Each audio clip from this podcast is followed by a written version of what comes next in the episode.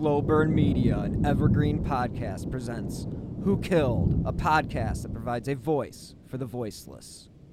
One more thing before I let you guys go on this case, and that is an interview with F. Lee Bailey that was conducted in the 1960s while defending Sam against the media sensation that was his trial.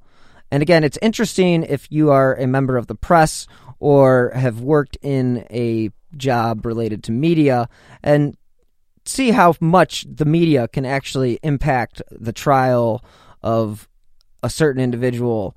And I mean, we've all seen cases such as OJ, Casey Anthony, Scott Peterson, you name it. There's been a billion media sensational trials. Jodi Arias comes to mind.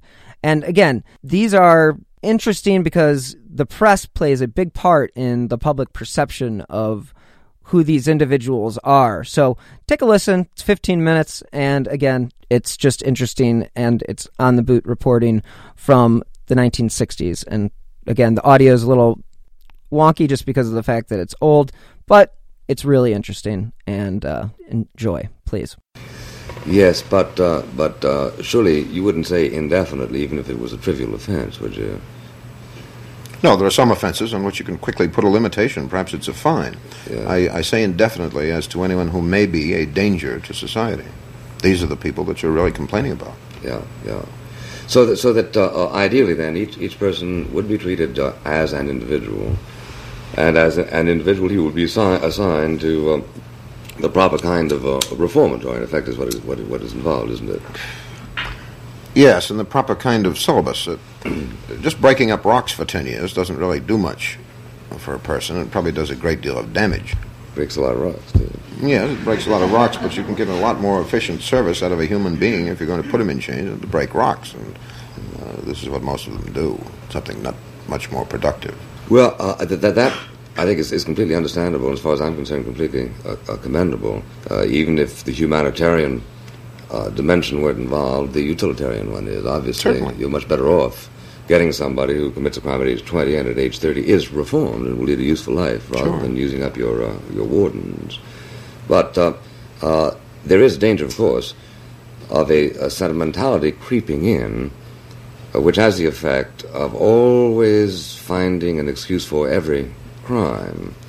And it seems to me that some professional defendants, I don't know you well enough to pass judgment on this, seem somehow always to be angling here. Is it your position that there are people who are just plain uh, evil in the sense that uh, they do not desire to curb their instincts, and that under the circumstances, uh, uh, whatever it was that brought, that caused them to become that way, society does need to, in its own defense, to isolate them. Well, putting aside for a moment the psychiatric problems, because that very murky science doesn't help us much as it goes around slapping labels such as sociopathic and schizophrenic and so forth, doesn't enable us to predict or cure bad conduct. Um, nonetheless, the usual reason for the commission of a non compulsive, non obsessive crime, and I put all the sex people over in that area, is because the individual thinks that this is the most successful way to get what he wants. And indeed, many bank robbers make a great deal of money and never get caught. And they start businesses and become members of the PTA. Um, there's got to be a way to teach them that you can wear a uh, $150 suit without stealing it. And many of the clever criminals would be enormously successful in business, where many of their brethren operate within the law and every bit as viciously. And if they couldn't do that, they could become politicians. That's right, yeah. That's right. Because then theft is no problem at all.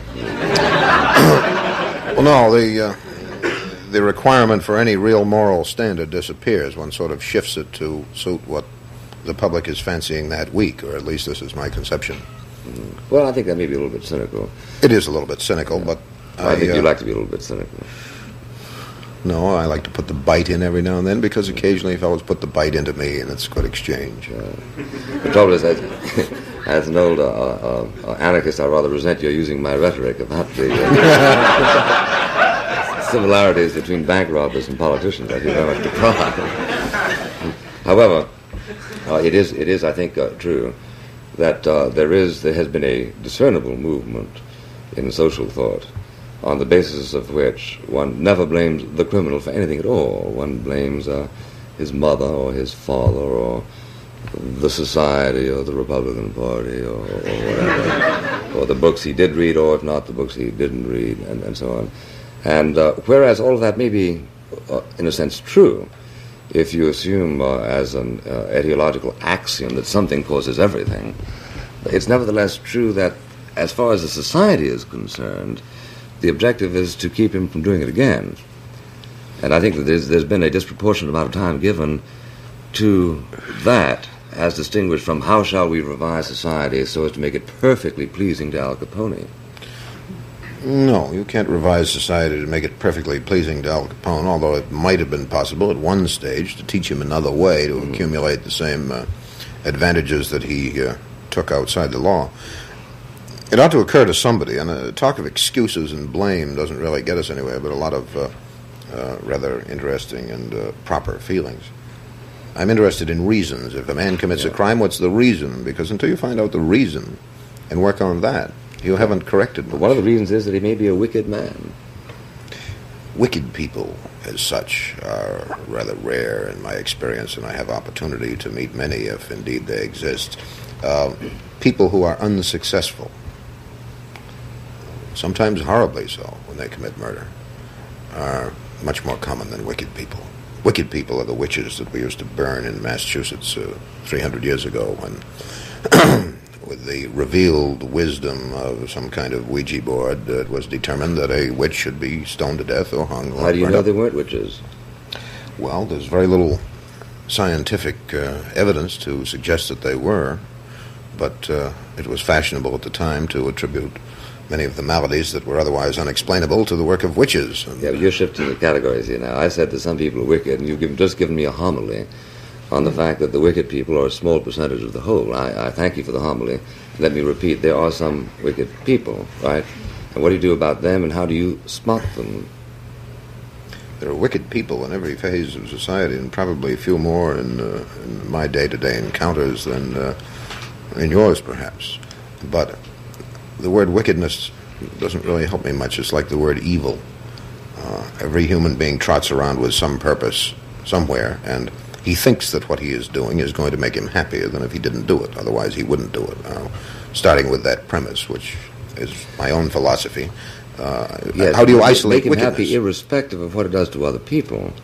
Certainly, but uh, people who uh, it makes a, it makes a sadist happy to hit other people, right? It gratifies him because yeah. the sadist is sick. Yeah, that's right. He's twisted. That's right. Yeah. All right. The only people that you might characterize as wicked are those that are simply doing what they're doing criminally because it's more convenient than to do it within the law. Uh, the people that I have no feeling for whatsoever are professional killers, for one. But I count that man as not much worse than a governor who won't commute a death sentence because it's unpolitical, even though he has grave doubts about the guilt of the man that's about to be buried beyond all correction of the injustice. Well, I think that's a little slightly unjust as a comparison because there are governors who believe that the prerogative of commutation ought not likely to be exercised. That, uh, that, that, he, he is there to implement what the legislators uh, thought. Gentlemen, was. we have a number of other points on which we'd like to touch after this brief interruption. Gentlemen, we have a number of questions that we would like to direct to you. They have been compiled by the firing line staff. Neither of Mr. Buckley nor Mr. Bailey has seen them prior to this time. I will direct specific questions to you, and if your opposite number has a comment or a rebuttal, please feel free to do so. We'll direct this first one to you, Mr. Bailey. What is your primary purpose in taking what are referred to as sensational cases? Is it uh, the money, notoriety, adventure, or what category does it fall into?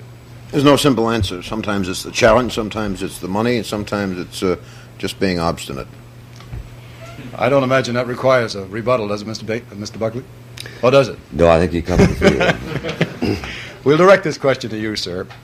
If a lawyer knew beyond question that his client was innocent, would he be acting properly, insofar as you're concerned, in falsifying evidence to prove that innocent. Now, we must assume that his client would otherwise be convicted. Well, I think I'd better give you the legal answer since I see my attorney in the room. The answer is no. he, he would not be so justified. He would have to make his representations by other means. Mr. Bailey, are there circumstances under which uh, an attorney can justify this? None. None whatsoever. None. All right. Let's direct this question to you. And again, Mr. Bailey, how do you rationalize the fact that you have gotten acquittals uh, for men that you knew to be legally guilty?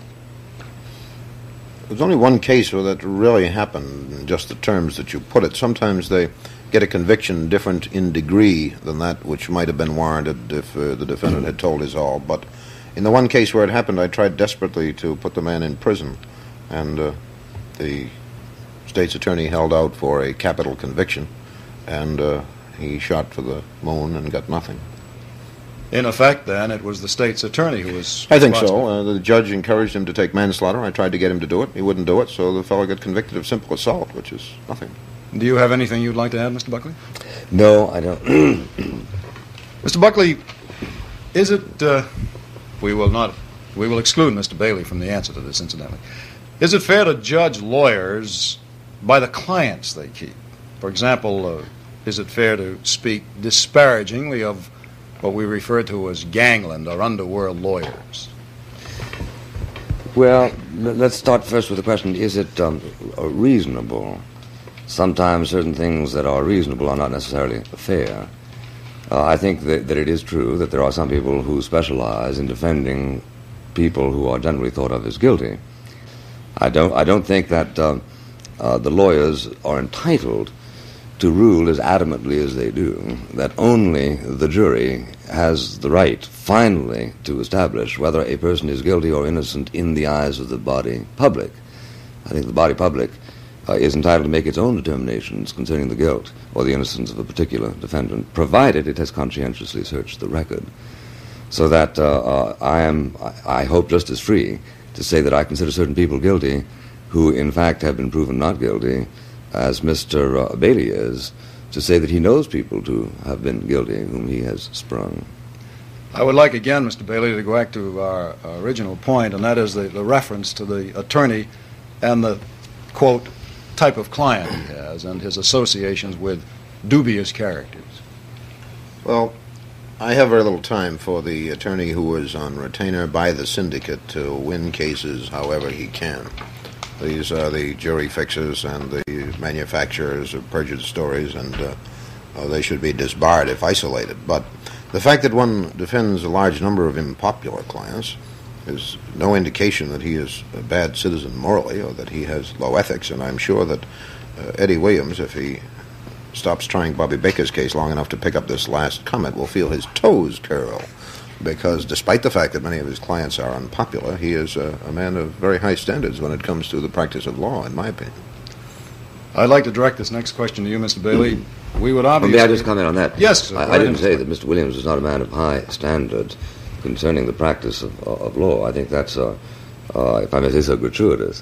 What I said has nothing to do with whether or not he has high standards. I'm not accusing Mr. Williams of fixing juries or the rest of it. I'm simply saying that I, exercising my rights under the First Amendment, an amendment uh, the sanctity of which Mr. Williams has frequently stressed, am entitled to believe that the majority or X number or, or however number of people I want who were defended by Mr. Williams are, were in fact guilty as charged. And that under the circumstances when I see uh, a wedding between Mr. Williams and one of his clients, I tend to draw certain presumptions against the, uh, the- statement of which I conspicuously guard myself. But nevertheless, I'm just coming clean for you, Mr. Bailey. Let me pursue that point further. Is it fair to uh, draw conclusions from that association? No, absolutely not. As a matter of fact, it's very difficult to say that one feels it correct to reject the verdict of a jury because unless one has sat through the whole trial and heard the evidence as it unfolded, not as it appeared in the Daily News, one really doesn't know what one is talking about. You're referring to the Daily News quotes or the Daily News as an overall medium? Take it either way. Either way. statement is accurate. Mr. Bailey, we would expect to find among lawyers, generally speaking, a deep respect for law and orderly process. Now, Would it then be safe in assuming that most uh, lawyers who feel this way would then be political conservatives?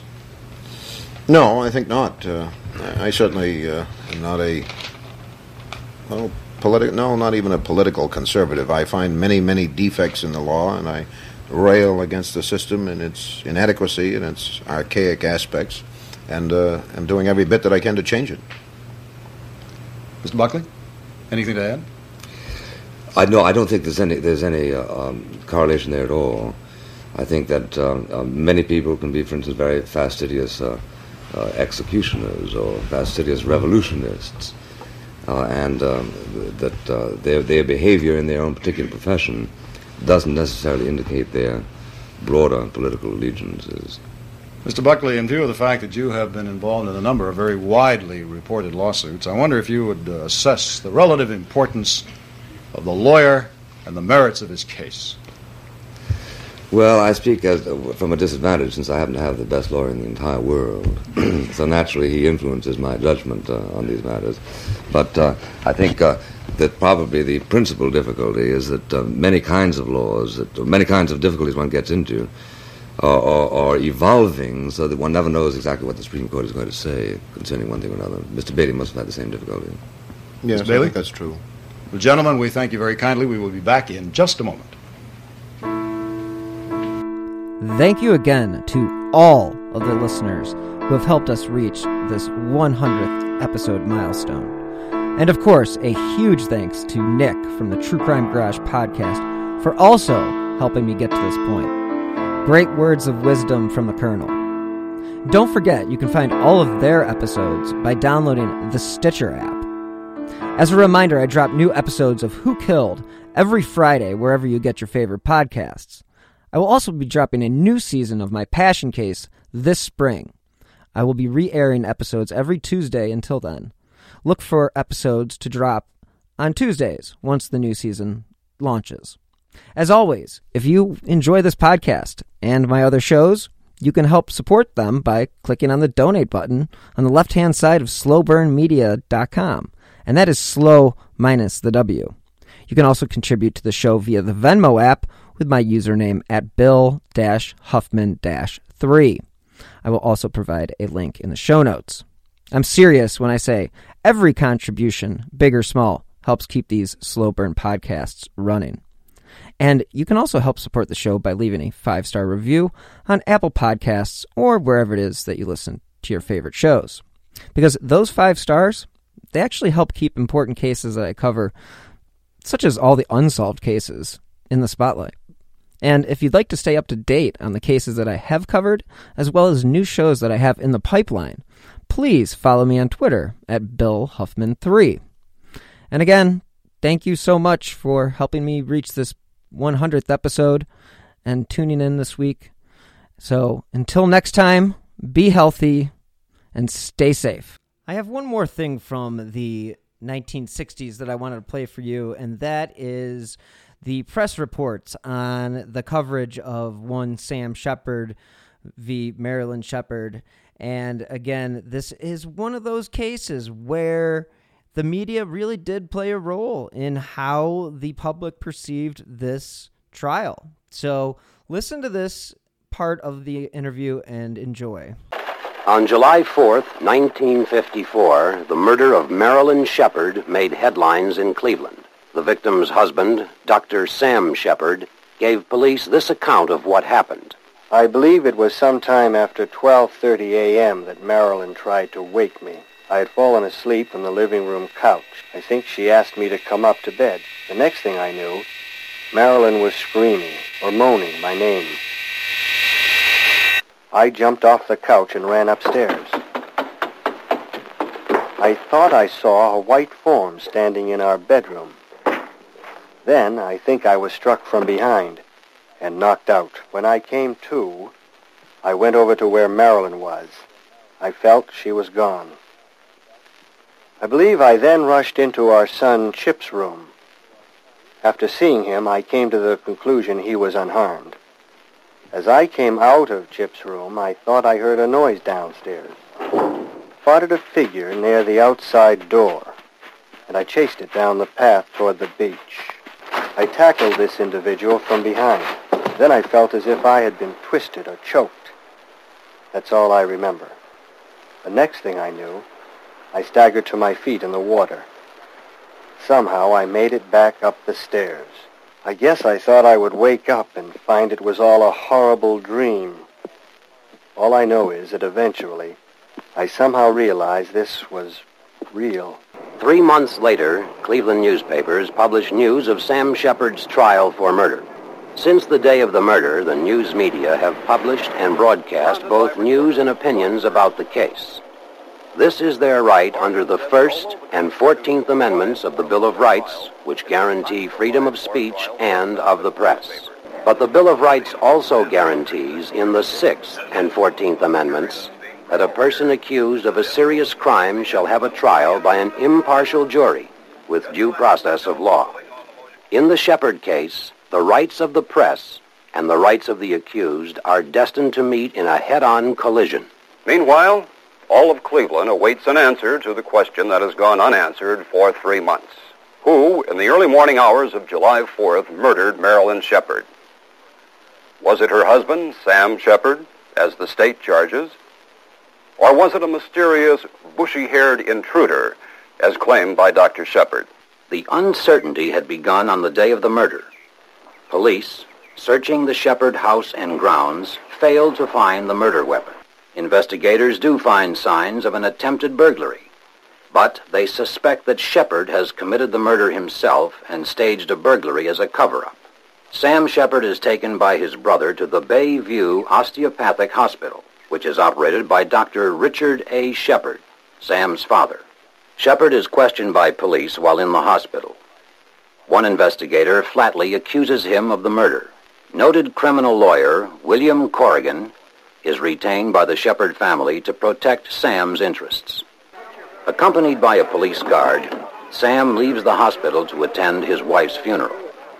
With no charges formally pressed against him, Dr. Sheppard returns to his practice. Growing impatient, the Cleveland Press runs an editorial urging police to take action against the prime suspect. Four days later, a front page editorial increases pressure on the police. The following day, the press devotes most of its front page to the case. An editorial addressed directly to the county coroner, Dr. Gerber, urges an immediate inquest. The next day, an inquest begins. To accommodate the crowds, the inquest is held in the gymnasium of a local high school. Newspaper reports are extensive. Sheppard is questioned about a romantic involvement with another woman. He denies the inference. On the last day of the inquest, Sheppard's lawyer is removed for objecting to the circus atmosphere of the proceedings. The next day, the woman linked to Sheppard is brought to Cleveland by police. Her story will prove that Sheppard lied under oath. Sheppard will later claim he lied to protect her reputation. Four days later, Sheppard is arrested. He is indicted by a grand jury and ordered to stand trial. In mid-October, the trial begins in a barrage of publicity. Presiding is Judge Edward Blythin, who is running for re-election to the bench next month. Chief prosecutor is John Mahon, also a candidate in the coming elections. Sheppard's lawyer, William Corrigan, asks for a postponement and change of venue, saying it is impossible for Sheppard to get a fair trial in Cleveland. Judge Blythin withholds ruling on the motion, says the trial will go on if the attempt to select a jury is successful. In 10 days, a jury is selected and the trial begins. The jurors are not kept in seclusion, but are allowed to go home at the end of each session. Perhaps they read newspaper articles like this one, which suggest that if Marilyn could speak, she would name Sam as her slayer. The trial, with the state building its case solely on circumstantial evidence, continues for nine weeks. Newspapers headline Coroner Gerber's theory that the murder weapon was a surgical instrument. This theory, never proved but widely publicized, is damaging to Dr. Sheppard. Witnesses for both sides are photographed and interviewed freely by newsmen. Rumors and gossip, not admissible in court, are published. In the November elections, both Prosecutor Mahon and Judge Blythin win. By now, everyone associated with the case has become a celebrity in Cleveland. Uh, would you tell us your impression of Dr. Sam? Well, of course, it's always very difficult to give uh, a full impression of a defendant when you've only heard his voice really once. Uh, uh, he hasn't testified yet at his own trial. It's expected that he will. And I can only judge him from the very external externals. Uh, he's extremely good looking. I think he's better looking in the flesh than he is in his pictures. I've been asked by friends when I've gone back to New York what he's really like and who he really looks like, and I'd say that in profile he greatly resembles Marlon Brando, and in full face he reminds me of Henry Fonda. Why, uh, the man is completely unemotional. He says that someone came into the house while he was sleeping on a downstairs couch, and that that someone killed his wife and twice knocked him unconscious. He has no idea what time this took place. Uh, he does not know how long he was unconscious on either occasion. The uh, state says that his motive for murder was his love for another woman, that he wanted to get rid of his wife so he could marry this other woman. Uh, until the defense has had an opportunity to attempt to refute this, uh, we must conclude that the state has made out uh, what the jury could accept as motive. Finally, the case goes to the jury. We, the jury in this case, being duly impaneled and sworn, do find the defendant, Sam H. Sheppard, not guilty of murder in the first degree, but guilty of murder in the second degree. James C. Bird, foreman. On the day of the verdict, Cleveland newspapers print thousands of extra copies, sell them all. A defense motion for a new trial is denied. Judge Blythin contends the publicity surrounding the trial did not violate the rights of the defendant. The Cleveland Press runs a final editorial. Six months after his conviction, Sheppard is transferred from the county jail. Since the trial, his mother has taken her own life. His father has succumbed to illness. Now, Sheppard begins his life sentence as prisoner number 98860 in the Ohio State Penitentiary. In prison, Sheppard meets regularly with his family and lawyers. Many appeals are made for a new trial, but they are all denied. Six years pass. Finally, in 1961, the Sheppard family hires a young Boston lawyer, F. Lee Bailey, to continue their efforts to free Sam. I read the trial record and I met Dr. Sam and I felt that he was innocent. It just didn't seem right to let an innocent man languish away in prison without even trying to get him out. We filed what is called a petition for a writ of habeas corpus, which asks that he be released because his constitutional rights had been violated. And it came on before federal judge Carl A. Weinman in southern Ohio. Some of the things that he found to be constitutional defects in that trial included a lot of pretrial publicity that he thought was most unfair and probably preconditioned the jurors.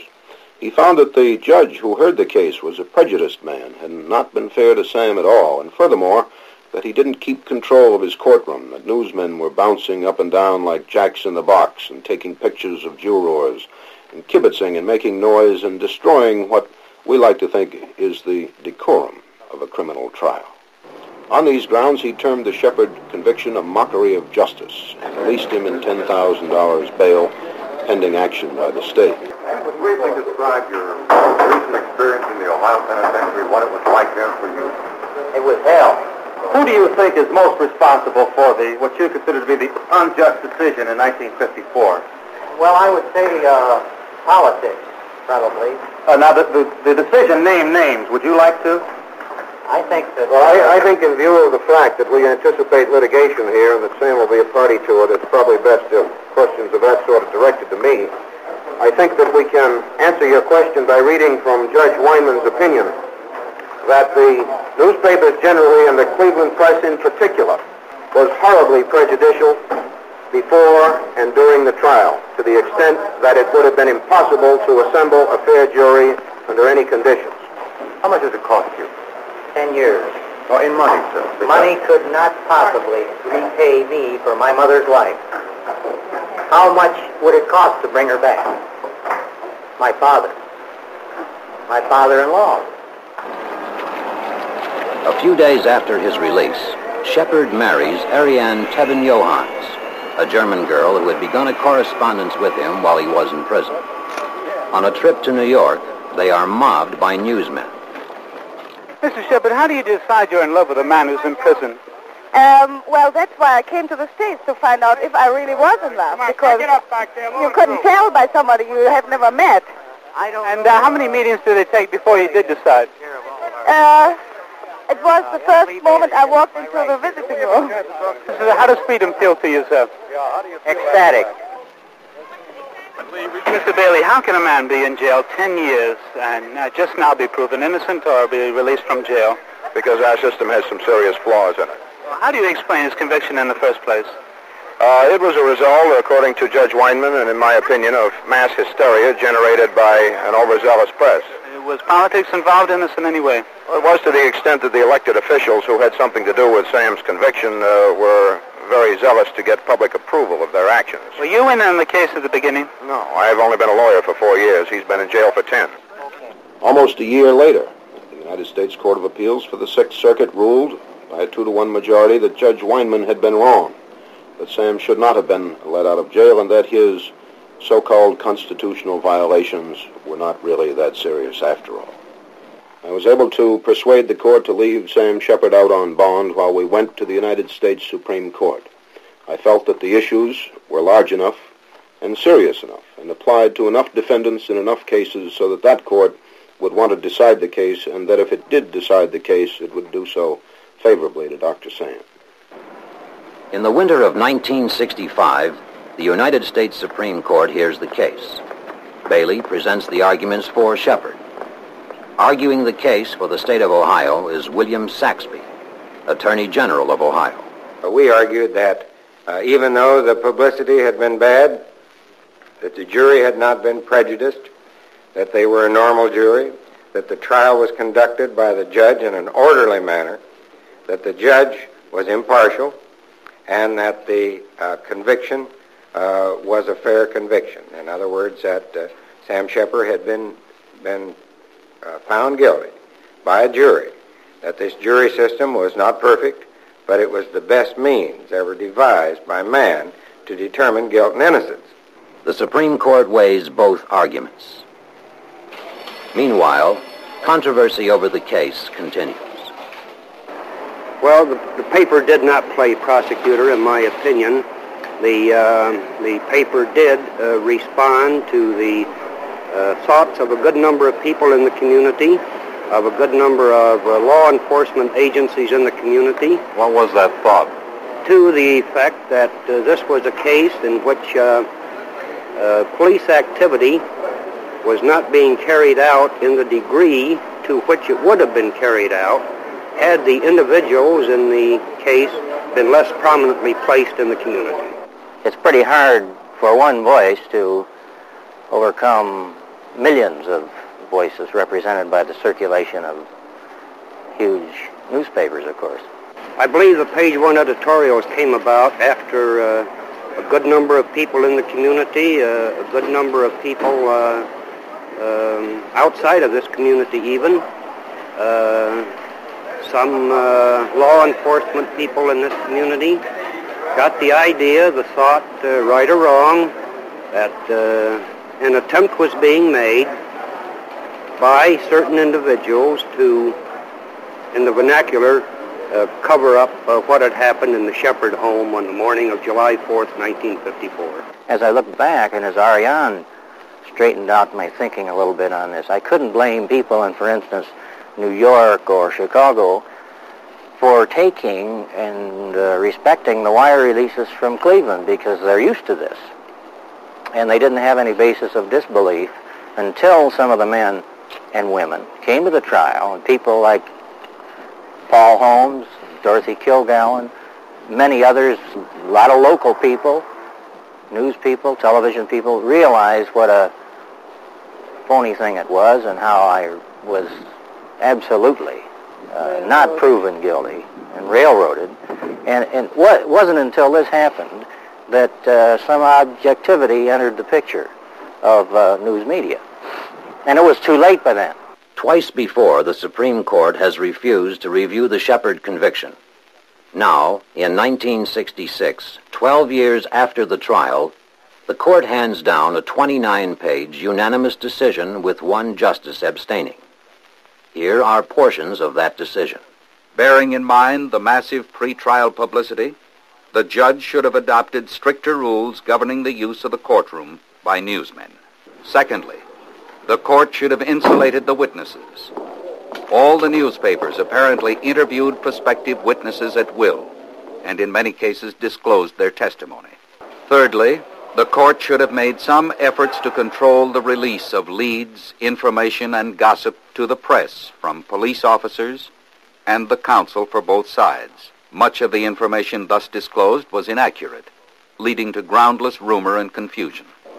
In addition, reporters who wrote or broadcasted prejudicial stories could have been warned of the impropriety of publishing material not introduced in the proceedings.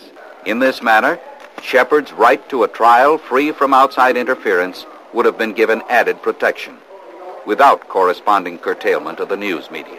The Sheppard jurors were allowed to go their separate ways outside of the courtroom without adequate directions not to listen to anything concerning the case. Moreover, the jurors were thrust into the role of celebrities by the judge's failure to insulate them from reporters and photographers. The numerous pictures of the jurors, with their addresses, exposed them to expressions of opinion from both cranks and friends.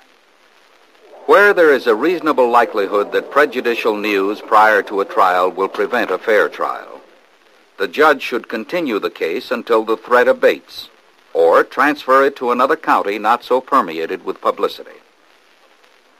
Since the state trial judge did not fulfill his duties to protect Sheppard from the inherently prejudicial publicity which saturated the courtroom, the case is remanded to the district court with instructions to order that Sheppard be released from custody unless the state puts him to his charges again within a reasonable time.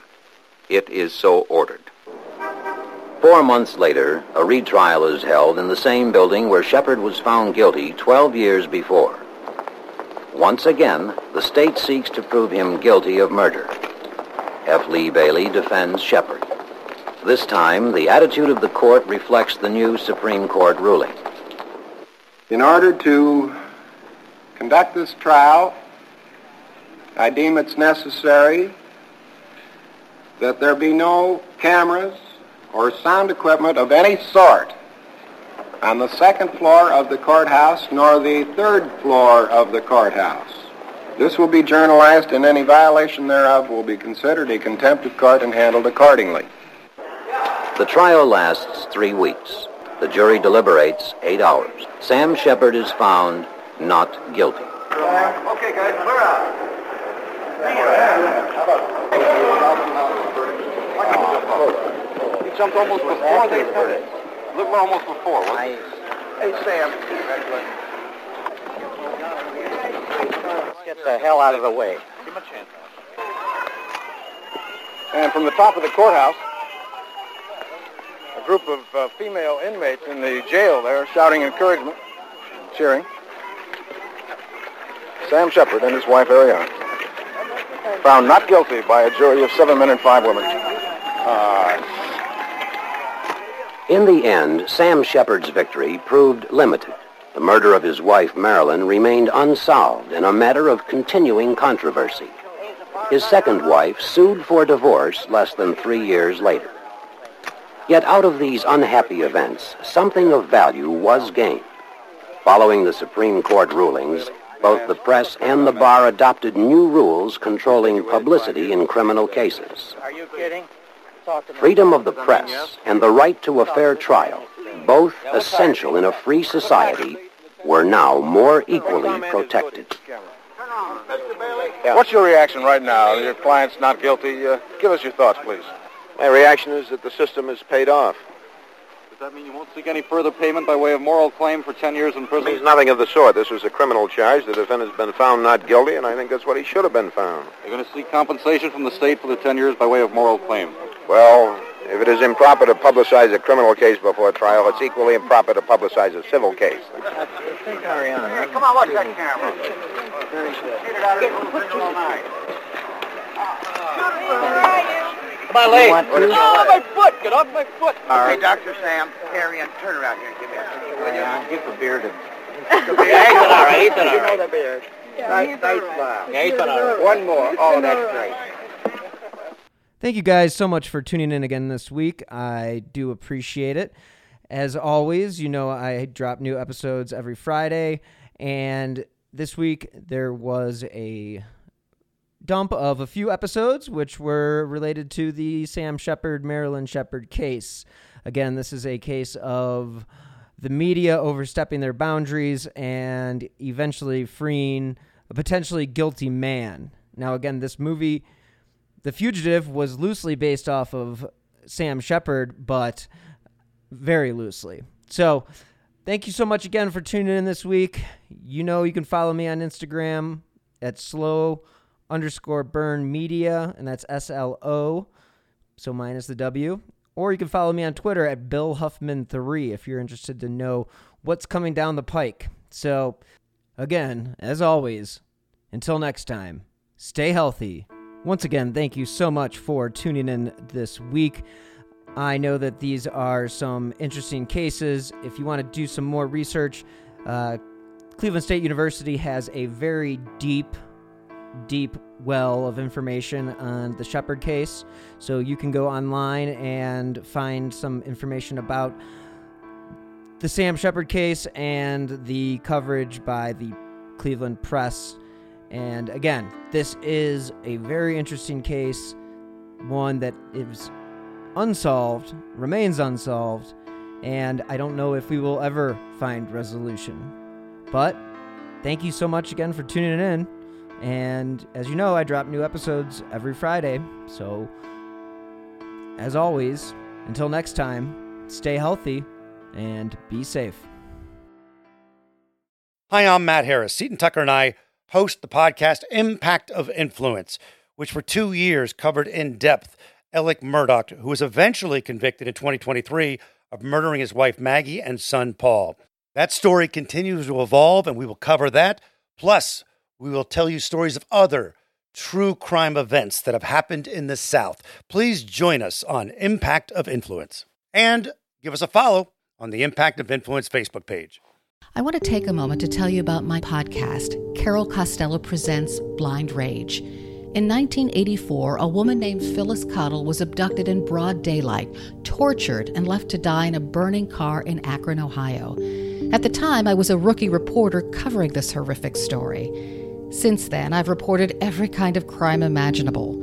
I've been able to leave most of them at work, but not this one, the one that buried itself under my skin and stayed put. Phyllis Cottle was a badass woman, and I want to tell you her story.